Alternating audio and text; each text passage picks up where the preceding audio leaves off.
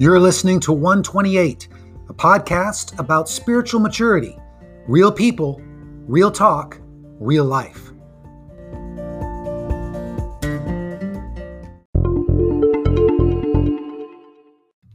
Hey everyone, welcome to 128, based off of Colossians chapter 1, verse 28, which says, Him we proclaim, warning everyone and teaching everyone with all wisdom, that we may present everyone mature in Christ. In today's podcast, I'm speaking with Mary Walsky, an incredible prayer warrior, a great woman of faith, and uh, someone who I personally turn to and admire greatly. I think you're going to be enriched by today's conversation. Mary speaks so eloquently and so in such a real way about her walk and her faith in Christ. And I think there's a lot to learn from her story. So without much further ado, let's get started. Hey, everybody, I'm here with Mary Walsky, who is one of the quiet, unsung heroes of Grace Point. Um, uh, if you know Mary, you know that um, Mary has a really kind heart and is a prayer warrior and is one of these people who has a great perspective on things. And mm. uh, you're one of those, Mary, that I wish more and more of our people would get to know because I mm. think uh, you offer such great wisdom and you genuinely pray. Like you genuinely pray for other people. Mm. And um, it's such a privilege to have a conversation with you. So thank you for doing this. I'm glad to be here. Um, I thought maybe we would just begin with your basic story. So, where were you born? I was born in the city of Chicago, Southwest Side. South side of Chicago. Southwest side. South, oh, I'm so sorry. Southwest side. It's called Mount Greenwood. Okay. I was there till the age of 11, and then we moved to Lemont. My parents built a home. Okay, great. So you're really Chicagoland, born, raised, been here your whole life. Been here my whole life. And never moved out. Never moved away, but loved to travel. Oh, excellent, excellent. And we were talking earlier and offline about how you were in Scotland with a friend. And I love that. Um, all right, so uh, born Southwest Chicago. Were your parents believers? Do, were you raised in a Christian home? Were you were they moral deists? Like, did they believe in God and like Jesus, but weren't? Like, what was the atmosphere that you were raised in? My parents were very religious people, and my mother particularly lived her faith. She was very kind. Um, we grew up with prayers before meals. We believed in Jesus and the things of the cross. Um, but I only knew rules and, and religion. I didn't know anything about what I came to know further as a personal faith with Christ. Mm. So, very religious house. What religion, out of curiosity? Catholic, Roman Catholic. Roman yeah. Catholic. Mm-hmm. How many siblings? I have five siblings. And what, what order are you in the order of siblings? So my brother Dan was first, my brother Bill, then my brother Tom, then my sister Jan, then Mary, and then my sister Rose. Oh my goodness! Five of six. Five of 6 mm-hmm. And uh, three boys, three girls. Three did boys. I, pick up on that. Three girls, and the boys were eleven months apart. Oh my goodness! So not a very active house at all. I'm sure there were no, no disagreements going on there at all at any point. Oh yeah, it was it was a lot, a very interesting, especially in the early years of growing up. My brothers were all teenagers in a one bedroom. Mm. And then the girls were all in a different bedroom. And then my parents had a bedroom. What did your dad do for a living? my father was an electrician and my mother did not work. She was at home well she worked at home i should say. So it was six kids. She was working. She she was working a lot. She was absolutely working. She loved being a mother though. Loved it. Uh, so you said you drop an interesting distinction. Did you pick up on the distinction between religion and someone who was living their faith mm-hmm. someone who was religious and someone who was actually living their faith early on as you were growing up? Was that a pretty obvious distinction to it or it become more obvious over time I think it became more obvious over time as I really contemplated my own experience in walking with Christ. Um, my mother um, definitely went went to church, and she was raised in the church. My father was also raised in the church. So They were very moral people. Mm-hmm. My parents were salt of the earth people, very hardworking people. Taught us all those things: honesty, integrity. But um, I was always missing something, and perhaps it was just me who was missing a piece. Mm. And then when my mother died at my age of 18, and she was my best friend. So that was an incredibly hard time for us. Um, we all loved her incredibly. My mother was the kind of the center of the home, The glue that the glue that put everything else together. And and my- the joy that kind of it sounds like she was a real she had some joy that really she had a, a she was she loved humor she Mm. loved people she loved neighbors she loved her children. So, to, so your parents both religious, both Roman Catholic, yes. but your mom seemed to have this relationship with God that your dad was moral and um, obedient, perhaps to the, kind of the church expected, i would say. but but not necessarily transparent. Mm-hmm. Is that a, is that a that's a that's a good representation of what he was. Yeah um sometimes i wonder if my father wanted six children. Right? and so in their faith you you accepted all the children that you had. I i could tell it was difficult for him in certain times of his life where he felt like he was the breadwinner right? Mhm. and um, we were on a very tight budget all the time just because of the days. And my father did a lot of extra work because so my father wasn't at home a whole lot he was working a great deal we did not take vacations as kids Mhm. because my father got more work and he was very compelled by his work i don't remember much of him as a, fa- a father that you could sit on his knee he was just always working and so mom held together the glue to your point yeah So so focused on provision. yeah Did that? Did you have a sense that that uh, did that bother any? Like, did it bother your mom? Did it bother him? Or was it just kind of the way things were? I think it was the time, you know, that was the 60s Mhm. and it was the way things were. Um, my father worked very hard and he taught my brothers to work hard. They also worked with him and were employed with him at different points in their life. But my mother had great joy in being a homemaker. Mhm. It was the way it was. Um, I can remember going to the store and buy, buying six chicken pot pies for 33 cents each. I can still remember that. We were on always on a tight budget and I knew that part of it, but it wasn't like it was a real hardship. I don't know how to explain otherwise. It, all the other people in the neighborhood were doing the same thing, Well, right? poor isn't the same thing as sad. Right. You can be poor and happy. Yeah. And poor isn't the same thing as criminal, right? You can Yeah. be, be poor and, and law abiding. So, yeah, that makes total sense to me. So you were 18 when she passed. I was 18. She died very suddenly. I was in my first year of college Mm. away, and um, my younger sister and my brother and my father were home, and she had a heart attack right at home. Oh my goodness. And so it was very traumatic for the three of them that were there. Yeah. And um, that led to my father and some depression. Mm. After that, I came home from school and decided to do college locally, Now, where did you go the first year? Illinois State University. Okay, so you went south. Yes, Okay. South and I West. then came up. I came back to and lived in Lemont. We by then we were living in Lemont when my mom passed away, and I went to I graduated from Lewis University with a degree in business administration. Tremendous. What happens after that? So you get you have a business degree. Are you? uh, I guess uh, maybe a side question is, um, how long did it take you to find that relationship in Jesus? Well, that started to happen in my 20s. So Okay. after mom passed away, and I kind of was questioning this religion, right? That that was a lot of turmoil going on in my mind. My dad was real sad all of the time, and I was trying to raise my younger sister, who was now a teenager, Oh, wow, okay. and she was tricky, as all teenagers- teenagers are. Teenagers tend to be a little tricky. Teenagers are always tricky, right? She's a good kid. So um, I was an immediate mother to a child. I was going to college and I was working two other jobs. So kind of took on, in a way, my dad's mentality of working, working, working, right? So at that point in my life, I um, started listening to a song by Amy Grant, El Shaddai, and Yeah, that that song. song just really kind of hit my heart. And I started seeking God in, in a deeper way. I really sought Him. So was I remember that album by the way really really well. Was uh, so was Christian music then a port a portal for you into a deeper exploration where you were like I'm connecting here. This is more than what I was raised up on. I like Yeah. to seek this thing out further. Yeah, absolutely. And and I don't have a recollection of how I ended up coming across that song. But in those early years of, I actually got my first um, full time job when I was 24 years old.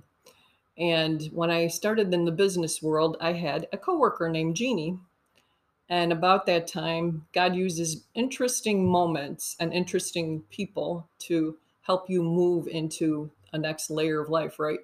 So I had a boss who was an atheist. Okay. And he one time said to me, So why do you remain in this faith if you aren't sure you believe that what they believe? And that was a huge catalyst for me. What a great question, too. Wasn't it a great question? It's a very honest question. Very Like, honest. Why are you in this if you don't believe it? yeah, he he was a great guy. He was very supportive of me. And I thought, well, you're absolutely right. What am I doing? So I pursued um, different avenues of Christianity. I Mhm. knew when I was a little girl, I kneeled at an altar as a, a little girl, and I knew this Jesus was somebody I wanted to know deeper, even as a little girl. So it wasn't as if when he asked the question, you go, "Oh, I should look at Buddhism and I should look at Shinto." No, Like you were like, "No, it's going to be. There's something there. right. I just need to figure out what it is Yes, Absolutely. really who, who God is in this thing because you you knew you were raised with things that you admired and liked and yet it Mhm. felt a little distant yes, and now you hear someone singing emotively about God as if yeah, they have a greater connection than what a priest might say or what the religion might tell you. right. And so now you start to really pursue it. And an atheist of all people, God sends an atheist to your life hmm really to spur that journey on. hmm And while you're doing that, this kind of existential crisis, you're also you can't take the place of your mom, but you're doing motherly things and you're working really hard. And it's all happening at the same time. What was that like for you? What how did you emotionally navigate that season? Well, unfortunately, my family was a family who did not speak, and um, we just did not go there with the emotions. Sadly, I did not say the word mom for an entire year, Hmm. and my family did not process that for a long time. We have since then, but for a long time, we just did not process our grief well at all, and that made for The a- a- unspoken elephant in the room. yeah and it was a it was lonely very lonely at times um, i still had one brother at home and then my of course there was my father and then my younger sister and myself my older sister had gotten married the same year my mother had passed away Oh wow. and so it was just a different a we, we were kind times, of worst of times year. All, all kind of doing our own thing you know i was trying to keep track of my sister rose and what she was up to and trying to support her there and trying to support my dad and trying to support the household and Meantime, your dad job. is down in the dumps. You're on your own search. He he was up and down. Yeah. Yeah, he was up and down. How long did your search take? So you're I- you're working. You graduate from college Yep. with a great business degree, hmm and I assume you go get a job Yep. after working two jobs. But now you're kind of looking at career. Right. And so that's what landed me in the career. And and so I had this boss, this this intersection with this boss. But soon thereafter, I had a coworker named Jean- Jeannie, and she invited me to her church. And Okay. She went to Willow Creek Church. Oh, And the first time I walked into Willow Creek Church, I went, mm, "This is a church," because I was used to a very traditional style of oh, you were wondering, is this even is this even church? Can right? can we even call this church? what is this? It It, was seemed very so. foreign It was very Where are the robes? Where's the yeah, counting? Where's the yeah. where's the Latin? Yeah. right. Where's the everything? And Where's I, the altar boy? where's yeah? It just was very strange to me. I knew it would be different, but I didn't know how different. So um, So she invites you to Willow Creek. she invites me to Willow Creek, and I, I said for a while, you know, she talked about coming back, and I said, you know, I just don't think that's for me. So I kind of pursued other more con- more conservative types of Christianity, and then one time when she you say invited, conservative, you mean liturgical? yeah, more liturgical, yeah. So which would be closer to what I was Sure, originally Roman raised in. Catholic thing. Yeah. Yeah, and so was church what I knew. So um, after I think it was a, a year or so, she invited me back to some kind of women's conference. And in that conference, the, the Holy Spirit, it must have been, really spoke to me and said, There's something here you need to uh, pursue. And this is at Willow Creek. This is at Willow Creek still. Okay.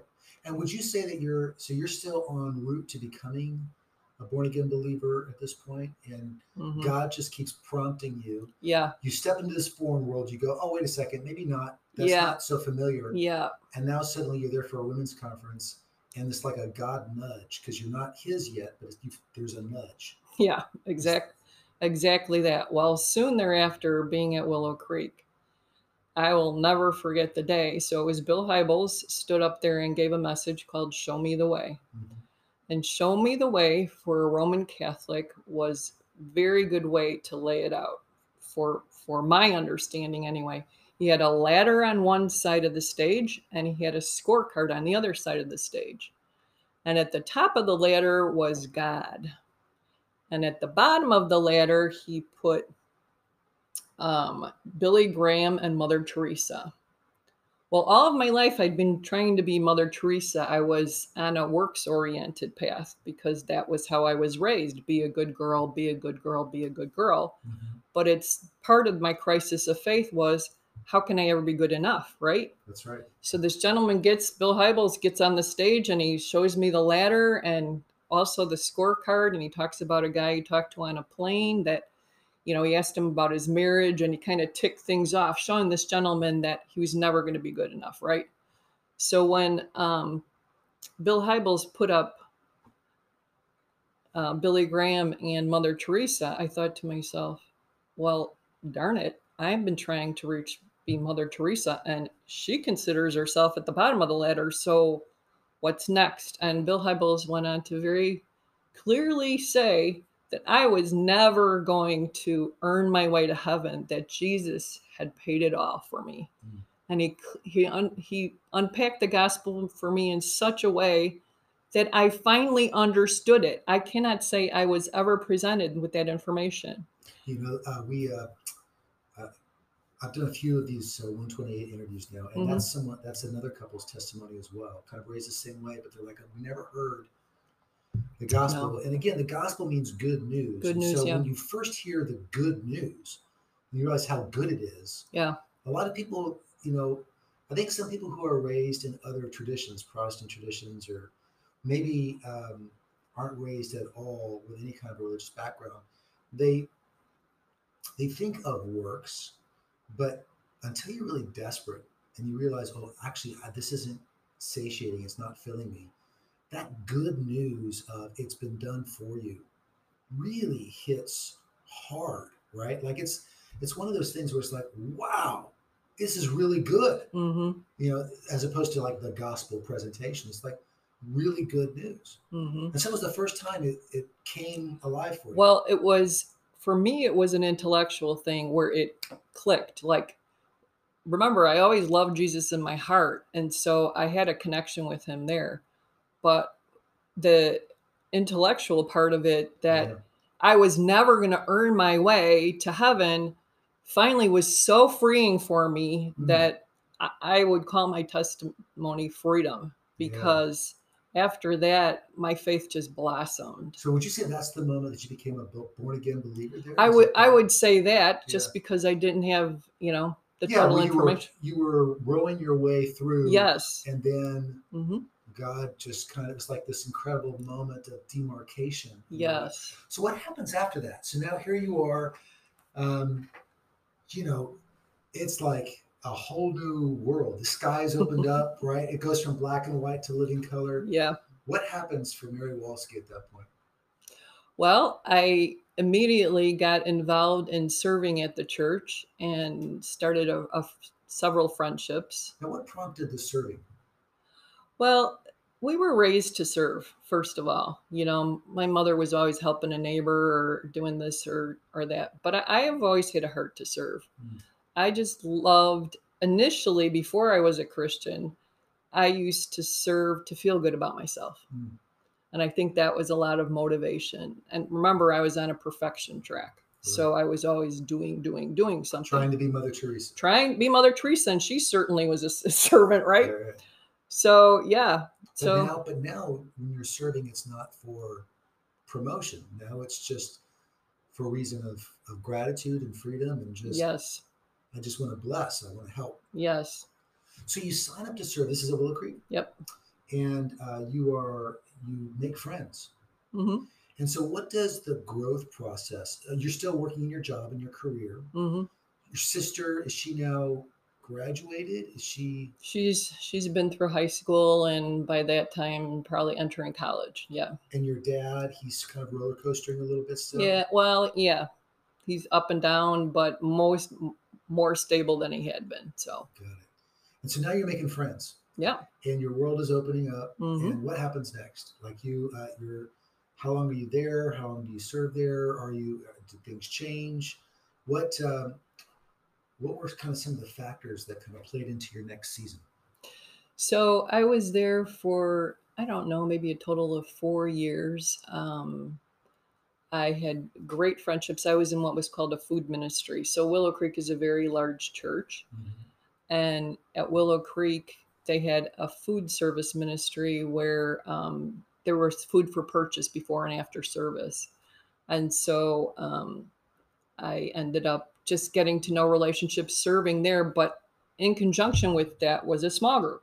So you would serve with uh, a set of people who were also in a small group and studying the word and breaking down the word together. Mm.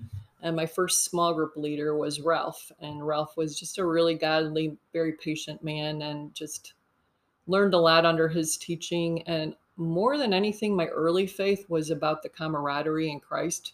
That I had never known. You know, there was this new freedom, and I was, we had, this ministry was really big, and we had parties and fun. And so I'm a 20 something girl, and we had all kinds of fun together and just really enjoyed worshiping the Lord. And this was newfound freedom of being able to sing Christian songs. You know, everything was new to me Yeah.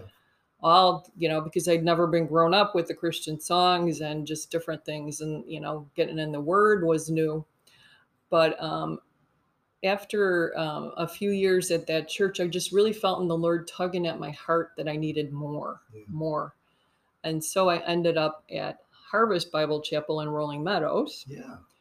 and James MacDonald was the first person I really felt really broke down the scriptures for me. And um, I just fell in love with the Word of God. Well, you remind me of just a couple of things. First, of our one of our core values at Grace Point, Yeah. Which is go to grow. Yeah. Right, those early Willow Creek years, that's really go to grow. I start serving in the context of that. Yeah. Now I'm growing, and I get into the Word, and then you reach a point where you're like, actually, I want more Word. I want Yes. I, you know, you're at this point in your walk where it's Mhm. like, okay, I'm, I'm beyond the love kind of thing. Mhm. It, yeah, my love hasn't for God hasn't gone away, but I'd love for there to be some depth and some rooting and foundation to it, Yes. and that cause you to fall fall in love with the Word. Mhm. Um, obviously, all mature believers remain in love with the Word as well as we remain in love with Jesus and all of that. But Yeah. um, some get stuck into legalism Mm. when they get kind of hit that phase of things. Did you find yourself um, tempted by legalism, or was your background and context and this idea of you've been freed from that world so much that had you away from it? Like, was the memory of that so fresh that kept you out of legalism, or were you tempted by legalism and you just said, I mean, how did you grow through that?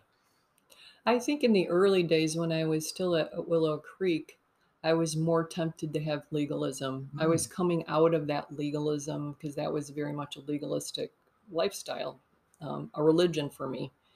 And um, when I got to know the word more and really was downloading it into my life, you Mhm. know, so I was doing more serious Bible study. I also joined Bible study and- fellowship. Yeah, BSF. So I was trying to get the word from different areas. I was getting it at church, and I was actually in a small group, and I was doing Bible study fellowship. So I was getting it from a, a lot of different areas.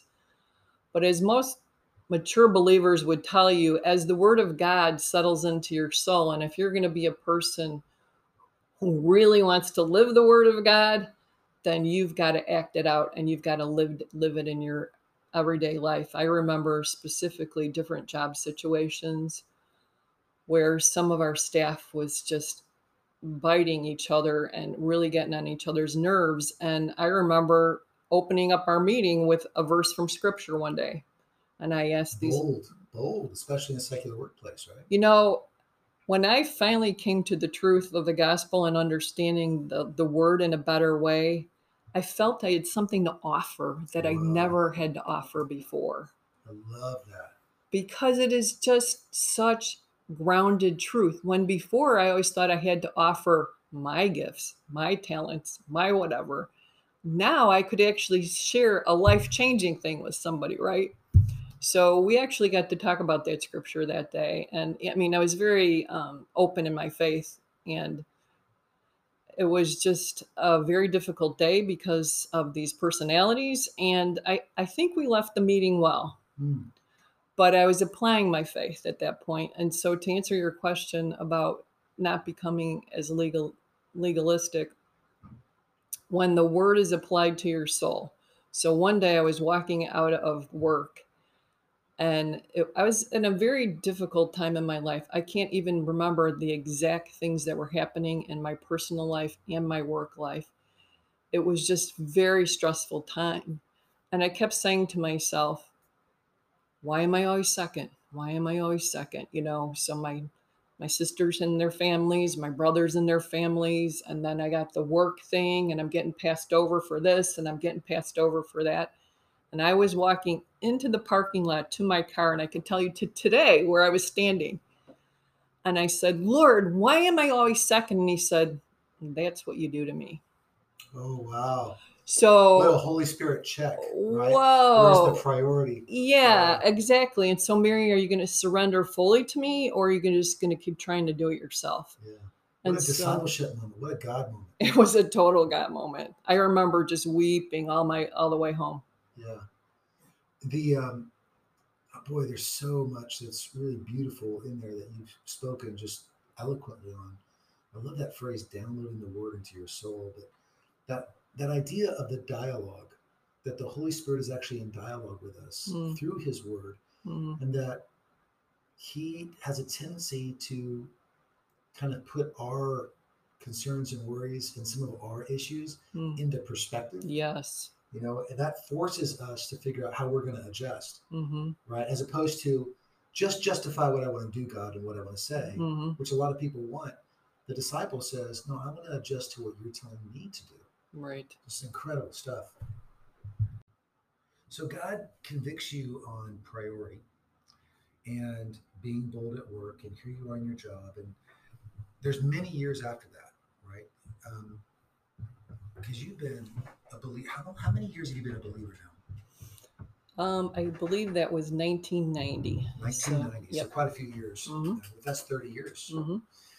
Um, okay, so you're you're witnessing at work, you're being transparent.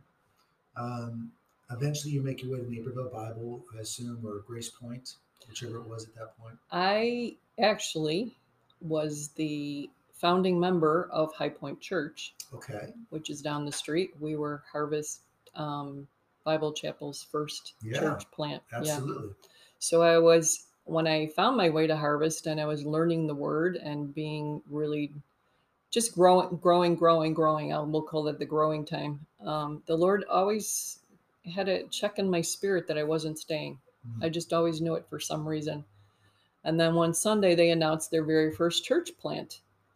And um, I had two friends that were on the committee, and they invited me to an intro meeting.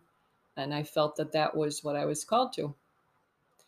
And the first time I went to the meeting, we were kneeling, praying and I started sobbing because the Lord had revealed to me when I first became a believer, I prayed for a church like that to be more in the southern suburb, you know, more right. southwest. So not only was he answering my prayer, he was letting me be a part of my prayer. Oh, that's great.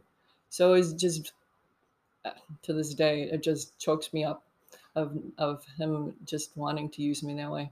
So you went to High Point. Now yep. you're starting a church. Yeah, now we're starting. This is quite a journey, right? From learning about the Bible and serving and everything, and yep. now got it is launching out to start a church, and Mhm. you're a part of that, and um, and eventually make your way over here uh, hmm to Grace Point. The I, I guess a part of the question is, did you was it has it always been a gradual growth for you? Because it sounds like you have these kind of these points where God kind of meets you in some very specific ways. Um, is it more like a step kind of a growth for you? And and if it's more of a step, was there a moment where you felt like something in your character shifted? Was there like a character thing that you've been working on or that you were worried about that God just said, okay, it's been this amount of time, let's deal with it, and you kind of dealt with it and then moved on? Or how's what's your growth process toward maturity been? Well, that's an interesting question. I would say that every year, I believe that maturity and faith has to be very deliberate. Mm-hmm. That's exactly right. And deliberate means that I cannot, you know, slow down or just decide I'm not going to read my Bible for months and then expect me to myself to grow. I've heard it said that a Christian is never standing still. They're either moving forward or going backwards. And I feel that personally because I know the times, especially when I was in difficult work situations, that I, I was always rushing, always running, not you know wanting to read my my bible because i was so exhausted right?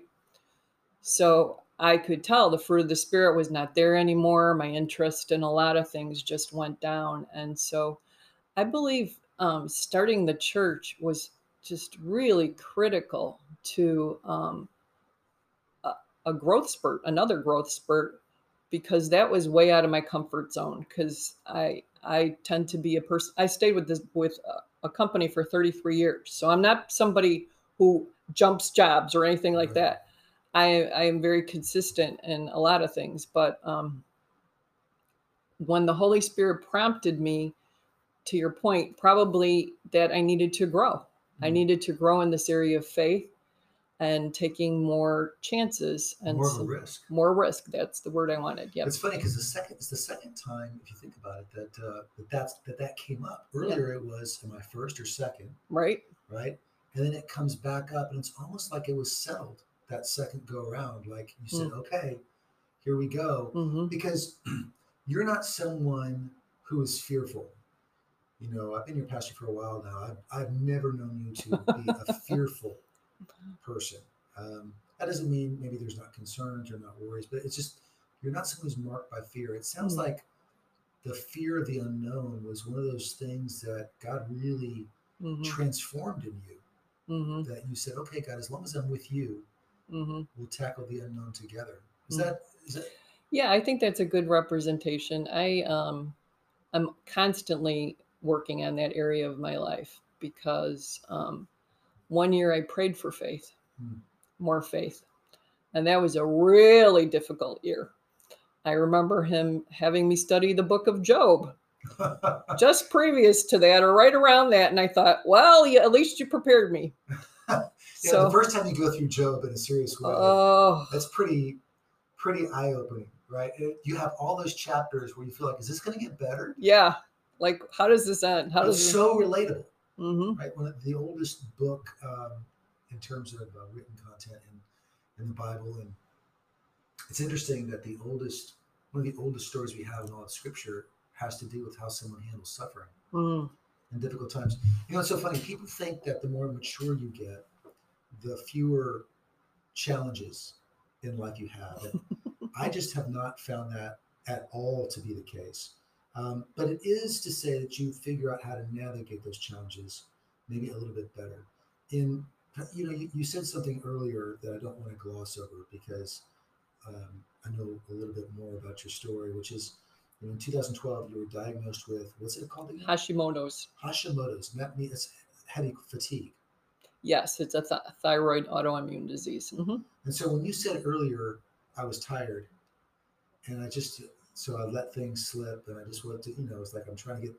That's not a small challenge. It's not like you woke up one day and yawned. It's Mm. you were really wrestling with something very physical and very Mhm. real, hmm and still, in the, you know, it's you you have to kind of navigate it. and uh, and yet through that chose to follow God and to say, okay, God, this I I had let it go. That's not healthy for me. The healthiest thing for me is to be consistent and be in your word and keep going. Oh, absolutely. It's my lifeblood. I mm. mean, the, the word and prayer have become my lifeblood. Somebody said to me, Oh, Mary, you know, you're such a prayer. I get that all the time. I have I have a, a moniker, prayer mare. Ah, prayer mare. Some people call me prayer mare. And I say, uh, I pray because I'm desperate. Hmm. Are, are you guys not desperate? Oh, wow. Okay. I, okay. I, I so let's go off on a tangent just real quick because this is, that's a great doorway for us to step through into. Okay. A lot of people wonder, how do I become a prayer warrior? Mm. How do I become someone who's known for prayer? And you're saying you didn't like start off on some mountaintop, legs crossed. You know what I'm saying? Some no. in some low, low, what is it, lotus position? You know? Yeah. um, but that it was really fostered because you had to pray. Yeah. And so the being forced to rely on God in prayer through desperation, did that awaken in you not just the the necessity to pray, but also the value of prayer? Because it's one thing to say, yes, I pray to God. It's another thing that people say that's the person you can count on to pray. They'll pray for you. They'll actually be they'll, inter, they'll be an intercessor for you, and that's really a part of your reputation as well, and certainly who you are. The people mm-hmm. I know I turn to you mm-hmm. when you know when I need prayer, and others turn to you when they need prayer. Mm-hmm. Can you describe just the the journey you went on in terms of becoming someone who uh, became such an active prayer warrior? Well, it's very interesting because part of it goes back to faith that was modeled by my mother. My mother was a prayer warrior. Mm. And I I didn't glean from it in, in those young years exactly what it was about, but we saw miracles in our household. Wow. I think of two specific miracles. One was with my father had an estranged brother named John, and his sister Marianne was dying. And Marianne wanted to see her brother John before she passed away. And I remember I would watch my mother on her knees, um, crying out to the Lord to find John. Well, soon thereafter, my father was driving through a toll booth going north on 294. And who was his attendant was the wife of John. Wow. And so we reconnected them. That was just one of just many miracle God through connection through prayer. You can only through prayer. only through prayer. Right. So we I was raised with that kind of faith. So fast forward when my mother passed away, which was a very dark time for for me, excuse me. It was a very dark time time for me um, because she was my best friend, and and you know my whole world was collapsing, and I really wanted to die. You know, it was just so difficult. So the one thing that held me was mom always used to pray. Like that example was set for me. So, fast forward, I became a Christian and I was praying in my early Christian years, but that wasn't a whole big part of my Christian experience. It wasn't until I um, moved over to Harvest Rolling Meadows and I was more in, in, more challenging situations in my life. My father went on to have more health problems. Mm-hmm. And so I became more desperate to my point before. I became more desperate. I knew prayer worked and I knew I could speak to God and I was learning the word. So I I used the, the word and I just cried out to God. I can tell you situations where I was in my job and I was in a panic because I didn't know how to fix something on my computer or my printer. I still remember this. I didn't know how to fix the printer and I had to have a report like in five minutes. And I said, Okay, God. I just stopped and prayed and I said, It's going to have to be you because I am not going to know how to do this. You're at the end of your rope. I'm at the end of my rope, and I had a lot of those situations because my father was sick. I mean, I had, we had a lot the of. The report got printed, so God the revealed report got printed, right? make sure I close that loop. Oh, absolutely. So the report got printed, and I mean, he showed up again and again and again. I, I needed furniture for a townhome I had purchased, and I just didn't have the money. I show up, and the former owners left their furniture. Yeah. I mean, just uh, provision like, after provision. You totally know, know what you're talking about. Yep. Miracle after miracle. It's um, it's amazing what happens once you start to see the miracles. Yeah. That people who say God doesn't do miracles anymore, I sometimes wonder, well, I don't know who you're praying to. yeah, exactly, because it, it's we've had so we've experienced just some unreal like miracles in in our lives as well that we can directly attribute to prayer. Was there a dark night of the soul moment for you?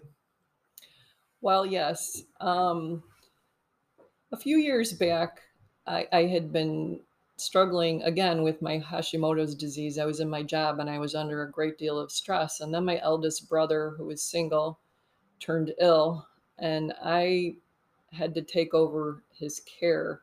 Um, differing uh, family members were not able to, and it kind of fell to me. And my brother had a lot of um, difficult challenges in his life. And so it was months and months and months and months of doctors and hospitals and trying to get legal documents signed. And um, I'm, I'm sure I can't go through every part of the story, but I remember. So all of a sudden, my Hashimoto's disease is getting worse Mhm. because I'm in, under my body's under a critical point of stress. And after months and months of, of this going on, I said to the Lord, I know you wanted me to help my brother Dan because you called me to that. You, t- you told me early on. But I feel like my physical body is dying. Mm. I um and I don't know how to fix it, Lord. I don't know how to fix it. Desperate. I was desperate. And I, I was praying at the time, and other people were praying for me at the time. And for a long time, things did not seem to get better. They only seemed to get worse Mm. with, my brother and his care. So I said to the Lord, You know, Lord, I just surrender this to you. I, I'm giving you the situation. And it, if you want my health to be worse, then you're gonna either fix it or you're gonna take me home. Those are those are the places that I would be in. And I really felt like the Lord was at some so many points removed from me. Like it was just very painful time. Mhm. Painful physically as well as mentally, emotionally, It's called the dark night for a reason. the dark, dark night of the soul. And so I struggled for a long time. There, there were some highlights on my on birthday. I was visiting my brother, and um, I had walked down the hallway of this rehab center, and I heard gospel music. And I, I was crying to the Lord, "It's my birthday, and nobody's even here. We're- not even doing anything for my birthday, you know." So I was having a pity pity party, and I hear this gospel music, and I walked into this this room where people this little church was having church. And so I had church with them, and the Lord encouraged me then. It was a happy birthday. It was a happy birthday moment. So He gave me little glimpses, but I still felt like almost abandoned Mm. because I kept crying out, like, Lord, I don't have a resolution for my brother. You know, this keeps getting worse. I don't know what to do for him. He was kind of obstinate in some areas of trying to help him, and there were financial issues. I mean, the layers were huge. So my dark night of the soul was like, Lord, where are you? And why am I suffering so? Mm. So since then, and since I've had come out of that, I, I my brother did get better and and did What was, the, what was the moment that the light kind of started to come back on? well. I was um, doing some Bible study. Again, I was doing Bible study fellowship, and I remember telling my leader, you know, I'm really struggling with understanding God, if God loves me, because it sure is painful. And she said, Mary, I will pray for you. And I remember in the weeks to come, I had a better theology of suffering. Mm. God used it. That's what God, the Lord was was teaching me. That theology of suffering. To your point, Pastor Derek, before, you know, as you get older, things don't seem to get better. Um, God's always working on something in your life if you're open to it. But um, He was teaching me that that I must suffer for the cross. I mean, it's all over the Word. Yeah, the challenges are still there, but the spiritually mature person um, understands that the challenges have meaning. The challenge with the, the dark Yeah. night is when you're immersed in it, right? You you it just you don't know what's going on. Hmm And then as you start to come out of one of the things that um, St. John the Cross said, what God is doing is he's drilling in you devotion. Mm. And through that devotion, teaching you what it means to be more like Jesus. And Yes. uh, so just really, really powerful. Hey, I, I want to kind of revisit something because you, you brought it up earlier and, and a little bit offline, which is that you've never married. Right. And um, would you kind of walk back through some of what we were talking about uh, with that process? Because there's some people out there who feel bad about being single or Mm. are not sure how to process it. It's not that you didn't want to be married; you would have loved to have been married, and it's not that you didn't date. It's just that God didn't work that out. And then you said you had a hysterectomy. You wanted kids as well, but hmm you had a hysterectomy. Is that right? hmm So after I became a believer and I understood a little more what true marriage should look like, um, you know, I did some dating, but um, the relationships just did did not work out. And I remember calling out to the Lord, saying, "Lord, if you um, want me to be single the rest of my life, then you need to take away Mhm. this desire that I have for having children and having a family." And it was a little while later, but the Lord did take it away. He gave me a peace that um, He had a plan for me, re- regardless Mm. of my having children or not. And that was kind of tied with that whole thing with the hysterectomy. That was very much a grieving time because I knew I was giving that up forever too at the same time. But He always assured me that He had something better for me. And I want to tell you something. I, I this just happened to me when we got back to church Memorial Day weekend This year. this year. I was praying um, during service, and the Lord just spoke to me so clearly that Mary, I have always had my hand on you. I was over in the chapel and I was, you know, as as you get older, you you wonder about who's going to take care of you and being a single person, there's another part of that. Um, It's a dimension most people don't think about. most people don't think about and um, who's going to take care of me lord and, and a lot of questions i have in retirement and he he brought me back to that little girl who was kneeling in front in an, at an altar who who said i want to know this jesus more Mm. and um, mary i have always had plans for you Oh. Well, I, I love that God a answered that prayer by removing the desire. hmm Um, that He gave peace, a peace that really passes understanding. that's right Um, and then also that in these years where you're in this new phase, that God reminded you, hmm I haven't left you. that's right I haven't gone anywhere. that's right What a beautiful, really, what a beautiful thing to consider, especially when you consider that in a dark night, you sometimes wonder, God, where are you? hmm And yet God reminds us, just because you don't feel me doesn't mean I'm not here. that's right As people are listening to this and they have an opportunity to get to know you and your story, and here you are, you're you're now retired and uh, you're facing a new horizon and learning how to navigate a new frontier. As you pause and reflect, just as a spiritually mature believer, someone who's clearly devoted to God, devotion at this point is not a question. Comfort is the question, right? How comfortable will Mhm. you will you be or not be? And, and Lord, can you keep pushing me forward? hmm Um, but what advice would you give to those who are really immersed in the journey of becoming spiritually mature? You know, they maybe they're in those early first four years of a Willow Creek phase, or they're in the early years of your harvest phase, or they're trying to figure out, am I willing to risk and go start something? Or, you know, God, what is my unique gift? But what piece of advice would you have for them as you reflect, just as an older mentor uh, to them? Well, first of all, I, I mentioned before, you have to be deliberate about your faith. Mm. You cannot sit in a pew or a chair and expect things to happen for you or to you.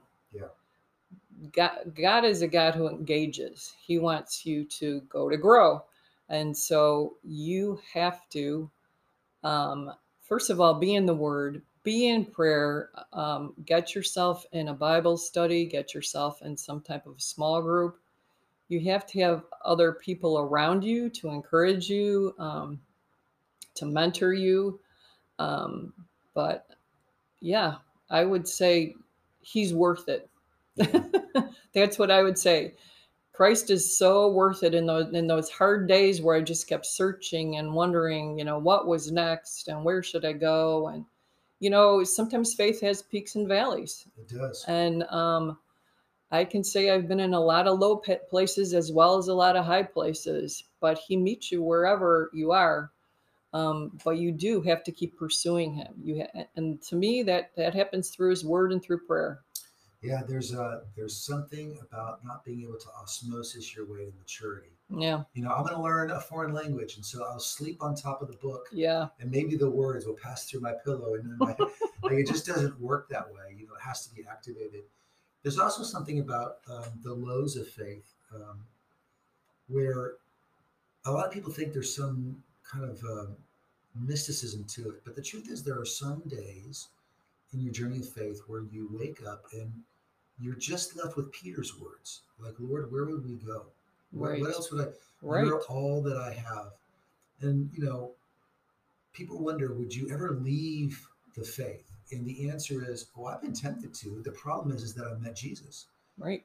And so it's like, I don't know how to undo that. I don't want to undo that. But once you, once you've done that, you, if everything else is being questioned around you, right that's the thing you hold on to. Like that's the, yeah. I mean, I would love to just fall away, except I met a guy. Mm-hmm. Right? It's mm-hmm. it's it really is a lot of that, and those are on the low days. On the high days, it's wow, it's all working. I can see your hand in everything, God, and here you're working over here, and here you're working over there, and this beautiful tapestry of faith. Incredible.